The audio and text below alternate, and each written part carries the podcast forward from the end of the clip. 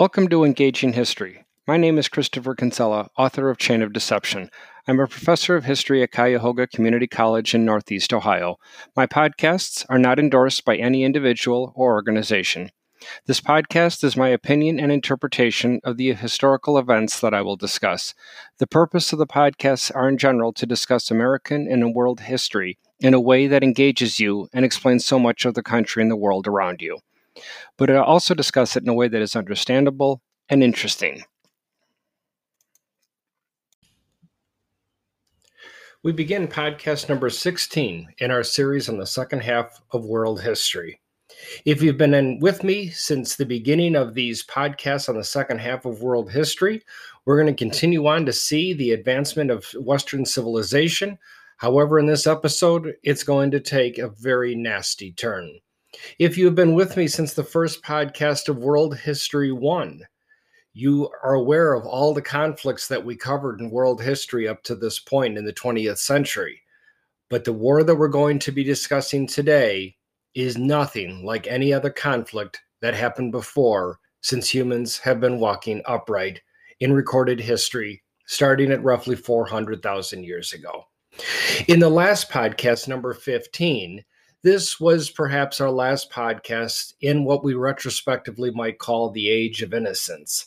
In other words, when we were kind of freewheeling, thinking about the various aspects of human life, aesthetics, aesthetics, and uh, getting into the likes of Freud and positivism and how many other different movements that were going on, uh, started by Freud and Comte and how many others.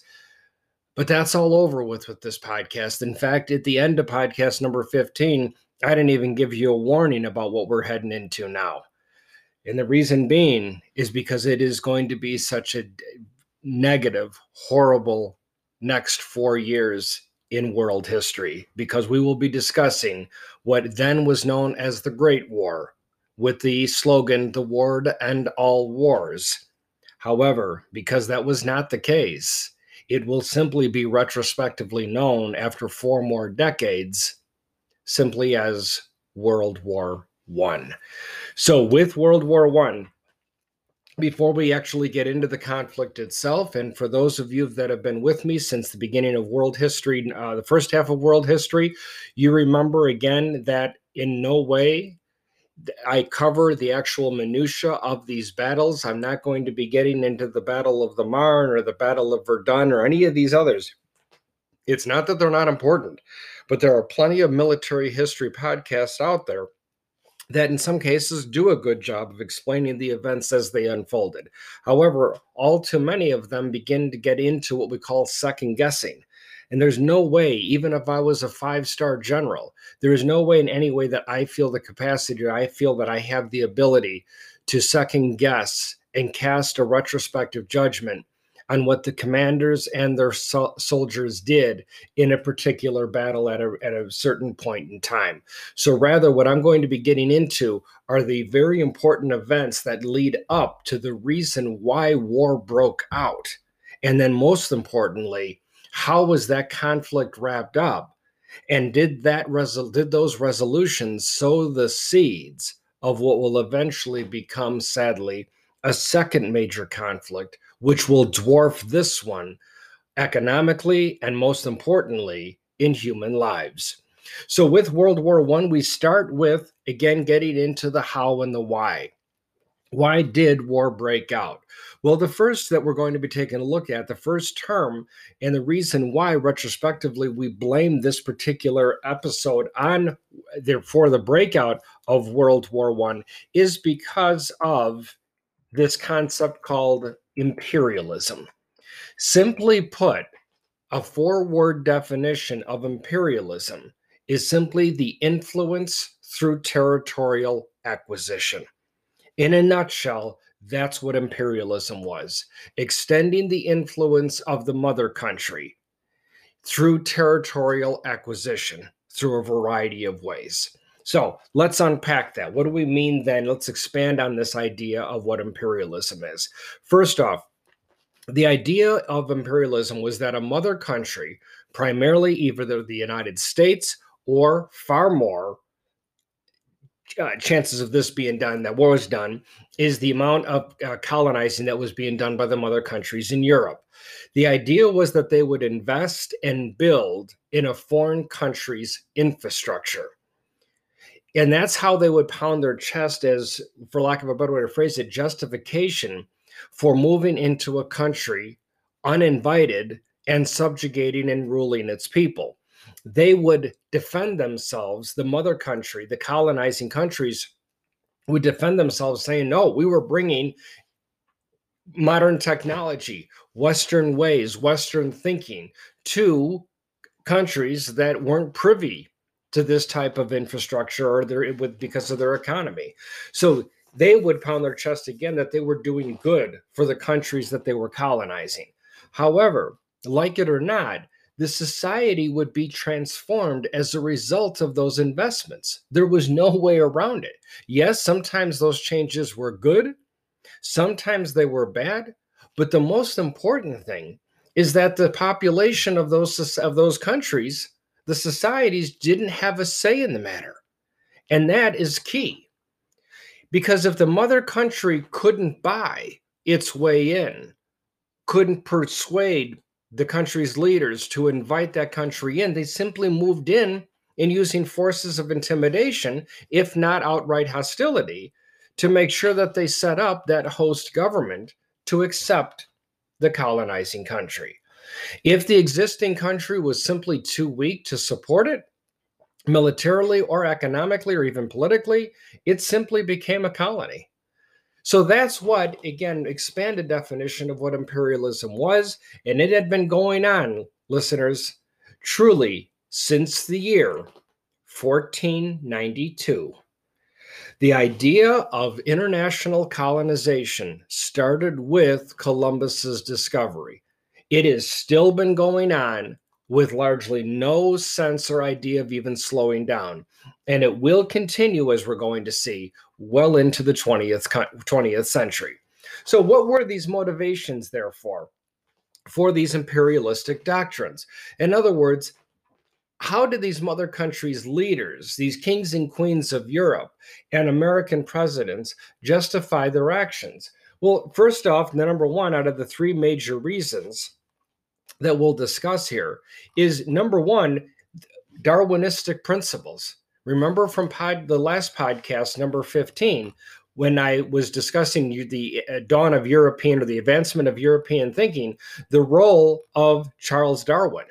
Well, Charles Darwin and his book, The Origin of the Species, all he was attempting to explain is why did some sub, subset of certain species continue to exist after others died or perished entirely. That's all Darwin was trying to answer. But world leaders would hijack his thinking and apply it to human populations. If we are the stronger people, the colonizing countries would say, then we have the right, therefore, to move into land that is being ruled by weaker leaders. So, number one was Darwinistic principles. Now, what about the various major church organizations around the world? Why wouldn't they have stepped in and say, hey, this is not how it's done. This is immoral. This is unethical? Because they also saw opportunity. One was Darwinistic principles by the political entities of the colonizing countries, but second reason was religious conversion opportunities. The Roman Catholic Church, the Protestant faiths, Orthodox, even Islam wasn't going to back down they see a population that have never been exposed to their faith or ideas. They see that as a population ripe for the converting. And yes, go ahead and be cynical because, of course, a, con- a population, a new population converted, converted also meant that there was an additional potential for the collection basket. So that was the second reason. The third was strategic and political. The establishment of canals human made waterways connecting one major body with another. If one particular third world country was standing in the way, then for purposes of establishing a canal, that would be a reason for colonization. And I'm not going to pick on just the European countries that were guilty of doing this. The United States was no different. I'd like you to answer this question. Give me the name of the canal that connects the Pacific and the Atlantic Ocean through Central America. What's the name of that canal? If you said the Panama Canal, you're absolutely right. But the fact of the matter is, Panama, when the canal was about to be dug, didn't exist. Panama, if you want to take a look, quick look at a current world map or a map of Central America, Panama at one time was actually part of Colombia. But the Panamanian nationalists were trying to fight for independence in the late 1800s. So the United States swoops in and says, "Hey, we're all about that. We can take a you can take a page from our playbook when we were trying to fight Great Britain for independence." So the Panamanian nationalists said, "Hey, there we go, fist bump, high five. We have the Americans backing us." And they were able to gain their independence and push Colombia to its current border. And then the Panamanians want to turn around and high five us and say, Thanks so much, Americans. Enjoy your trip back. Couldn't have done it without you. And that's when America said, Yeah, not so fast, because we're not going anywhere. As a result of our helping you, we are going to basically cut your country in half as we dig or further expand an already existing waterway and make it a canal connecting the North, the Atlantic, and the Pacific Oceans. Again, the Panamanians didn't have a say. Strategic and political reasons also meant the absorption of various islands and straits. Remember, islands can be very strategically important in military history. They have been and they continue to be and well and continue well into the 20th century. Straits, those little necks of water that connect two waterways, the Dardanelles, the Bosporus Straits, the Strait of Gibraltar, the English Channel. These little necks of water become unbelievably important. And it's no surprise in the 20th century that the Dardanelles and the Bosporus Strait are some of the most fought over areas of water, much less areas of the surface of the world in all of world history. And then finally was the expansion of various land masses. So the question begs did this work? Did this age of colonization that was started in 1492, did it really work? Well, consider that by 1800, America and a handful of European countries owned 35% of all land on Earth. But that was 1800. This podcast is starting out with World War I. Where are we now, 114 years later after 1800? Did that number go up or go down? Ladies and gentlemen, it not only went up, it more than doubled. It skyrocketed. By 1914, the Europeans and the United States controlled 84% of the world's landmass. Remember that on the surface of the globe, 70% of the surface is water. That leaves 30% to live on and be able to wipe ourselves off of the water and dry ourselves off, right? So 30%.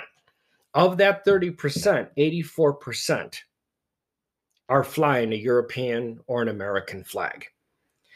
Now, if you're trying to be deferential here, if you're trying to defend the land grabs that were taking place the last few hundred years, up from 1914 on back, consider that if you might say, yeah, but that still leaves 16% of the rest of the world up for grabs. It really doesn't, because 8.1% of that landmass that remains is locked under sea ice in Antarctica, which no country at this point has any interest in.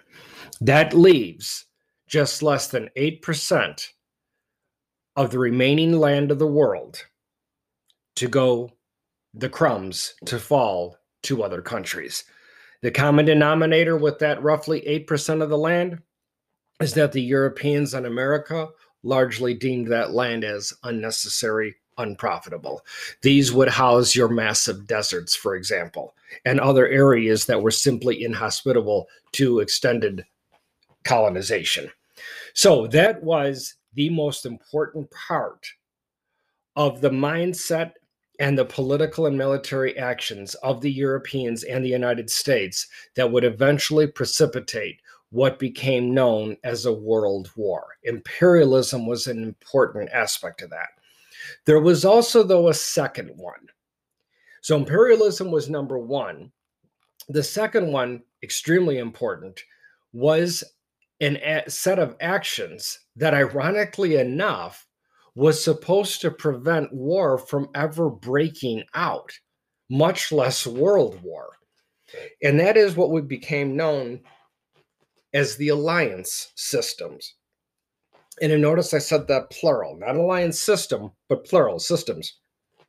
You might want to pa- pause the podcast here and come back to it later when you can pull up a map, a Google map. And what I suggest you put into your search engine is the alliance system, or you can also just put in triple alliance versus triple entente. Entente is the French word for alliance, E N T E N T E. If you simply pull that up on a map, you're going to see the, the map of Europe and you're going to see two color schemes. One, of course, will be for the Triple Alliance, the other for the Triple Entente.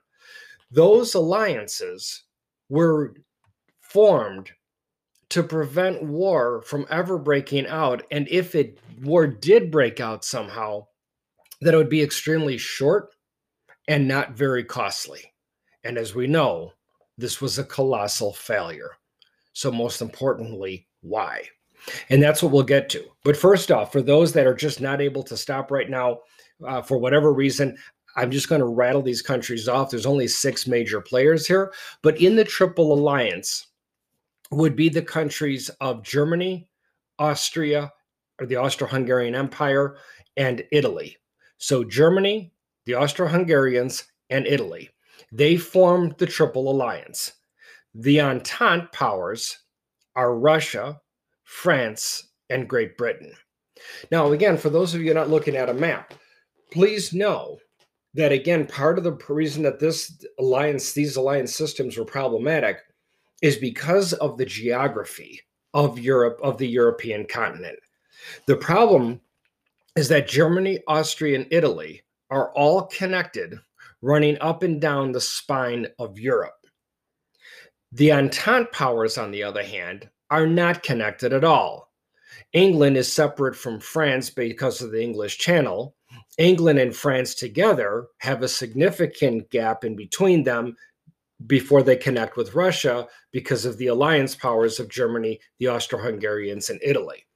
It is here that I'll stop my class in introducing World War One, and I put my, suit, my students in a very uncomfortable position. I simply ask them if given the opportunity, if they were, lack of a better way to phrase it, not an opportunity, if they were forced to have to fight on one side for the best chances of survival, would they rather fight with the alliance powers or the entente powers? I said, put all your stereotypes, all of your other knowledge about these countries aside. This is just you picking up a Gatling gun about to detonate, uh, pull the string for a cannon to go off, what side, where would, on that map of Europe, where would you want to be to give yourself the best chances of surviving the conflict and coming home, hopefully in one piece, with as many body parts intact as when you left home? And it's amazing the way that the class just stays silent for a moment as they stare at that map of Europe that I have uh, blown up for them on the big screen in the front of the classroom. And they stare at it a moment, and usually nobody volunteers an answer because, of course, nobody wants to fight no matter what side they're on, right? So I force their hand. And I say, now you don't have to defend yourselves. You don't have to say why, but raise your hand if you think you would rather be with the alliance powers Germany, Austria, Italy. It's ironic after my 20 plus years of teaching at the college level, not including high school and grammar school, the way that roughly half the class will put their hands up with the other half wanting to be with the Entente powers. Then, for those that are comfortable enough to do that, I ask them to explain why. And of course, they see the various weaknesses on both sides. The Entente power is disconnected. Again, that waterway of the English Channel separating England and France, Russia way over on the other side of the uh, alliance powers. Oh, I don't want any part of that, some students say. And then the other students object, saying, yeah, but if you're with the if you're with the alliance powers, Germany, the Austro Hungarians, and Italy, you've got a two front war. Exactly. Both alliance systems have strategic important benefits, but also extremely important deficits. Neither alliance system really holds any upper hand here. And sadly, that's what's going to allow or make this war drag on for as long as it will. So these are the two underlying mindsets and political slash uh, military or geopolitical realities that is simmering in this pot that's about to explode on the stove, if you will, leading up to 1914. The ongoing policies of imperialism and these secret alliance systems that were forged decades before. So now we then get into the actual outbreak of World War One. And even before that, those alliance systems and the policies of imperialism together are still not enough to make World War break out. It's going to need a spark if you look at the imperial system as a huge vat or barrel of gasoline along with the alliance systems if you look at imperialism and the alliance system as two huge containers of gasoline by itself the gas will not ignite. Something needs to ignite it that we need a spark. Well that spark is going to come on june 28th 1914 this would be the prelude to war in 1914, Southeastern Europe was exhausted with prior civil wars taking place in the Balkan region of modern former modern former country of Yugoslavia on the northwest area, northeast area continent off of the Adriatic Sea. The Balkans have had a series of civil skirmishes as they fought for independence. If you recall back my podcast when I talked about the unifications of Germany as well as Italy, do you remember the European power that wanted to meddle in both of those unification processes but were shut out? You got it, the Austro Hungarians. As a result, they don't want to see any more unification being done in any territories that are adjacent to its own borders. Therefore, they are meddling in any opportunity for countries to try to break or forge the opportunity to create a unified country. So, Serbia, who is ambitious to unite all of its peoples, attempted in the fur what became known as the First and Second Balkan Wars for nationalism to skyrocket. Nationalism, again, being pride in one's own country. Yes, peace conferences were formed to try to resolve those conflicts, but nothing lasted. So these tensions also simmered. We're just brought in a third barrel of gasoline here. Well, the Austro Hungarians thought this was their opportunity to physically demonstrate how strong the Austro Hungarians are to Serbia by sending one of their archdukes down, Archduke Franz Ferdinand, and his wife Sophia, who were sent down to Sarajevo more or less to try it as a demonstration and a potential peace offering between the massive Austro Hungarian Empire and, if you will, Little Serbia at that time. Well, there was a parade that was planned, and the Archduke and his wife were in the back of a limousine. And as the parade was going down the streets of Sarajevo,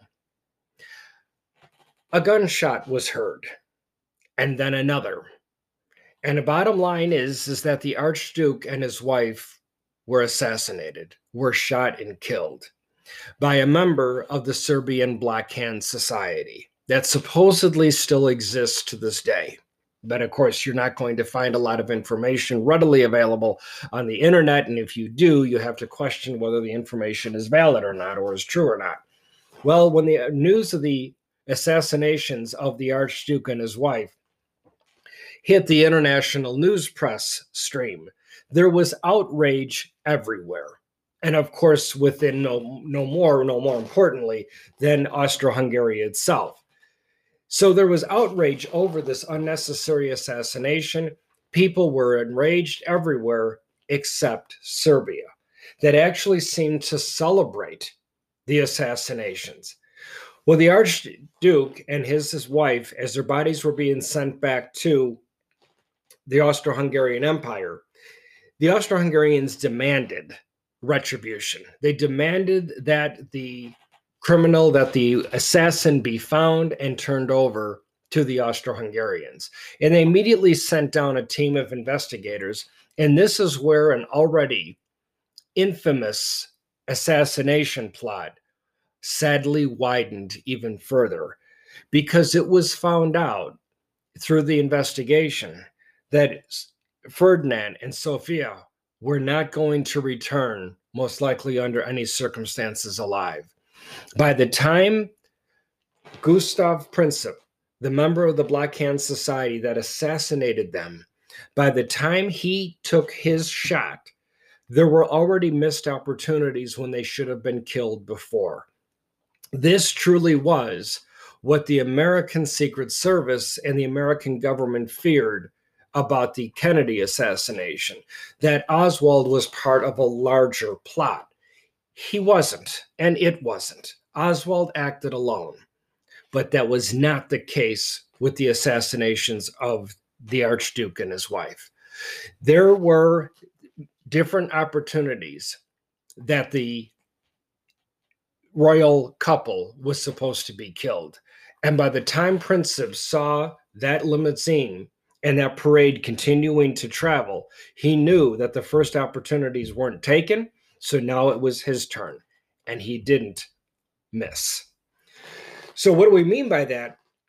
Is that this was an established plot, which means what? It takes a lot of communication, it takes planning, it takes training, practice. This wasn't a lone rebel. And that's what enrages the international community even more. What's more is that there was an explosion before Gustav even saw the couple within his view. An individual who was supposed to assassinate the couple prior to Gustav's opportunity, there was the individual who threw the equivalent of a hand grenade under the limousine that the royal couple was in. The problem is that the hand grenade equivalent rolled back and blew up the car behind the limousine. Well, with that, the driver of the limo, recognizing the danger for what it was, immediately pulls out of the parade line of cars, vehicles, and floors it ahead. When he got to the first intersection, he could have taken a right, which would have brought him over a river, he could have gone straight or he could have gone left. Fearing that if he went straight where the parade route was supposed to go, that it would have been too vulnerable because maybe there's further would be assassins ahead. Good thinking on the driver's part. To go right would take him over a river, and being on a bridge would expose the couple even more. So he took the driver took a left, and when he did, he started to go up a hill. And I stop right here because we have to, I'm going to remind you of the year 1914. We're not talking about smooth shifting transmissions here. We're not talking about hydromatic transmissions. We're not talking about automatic. We're talking about manual transmissions with vehicles that are still difficult to drive and, yes, at times are known to die out, are known to falter. Sure enough, as the limousine was being driven up the hill, the engine died. The driver threw it into neutral, but that allowed the car to roll back some. And that's when Gustav Princip had his opportunity and shot both the Archduke and his wife. He did attempt to escape. He eventually jumped into the river, but only in a few feet of water, which made him get stuck. Amazing he didn't snap his neck. However, he was caught, he was apprehended, in Serbia did nothing about it. So, with that, the Austrians demanded and gave the Serbians a equivalent of a 30 day deadline to hand over Princip and all of the would be assassins that were a part of it. In the meantime, Austria double checked its alliance systems with the Germans and the Italians, and then they just waited for the July 28th, 1914 deadline to approach. Either Serbia is going to hand over those assassins and all of the conspirators, or war like no one has ever seen before is going to break out. And I think you have an inkling about how that turned out. And that's what we'll begin with in our next podcast. Thank you for listening. Have a great week.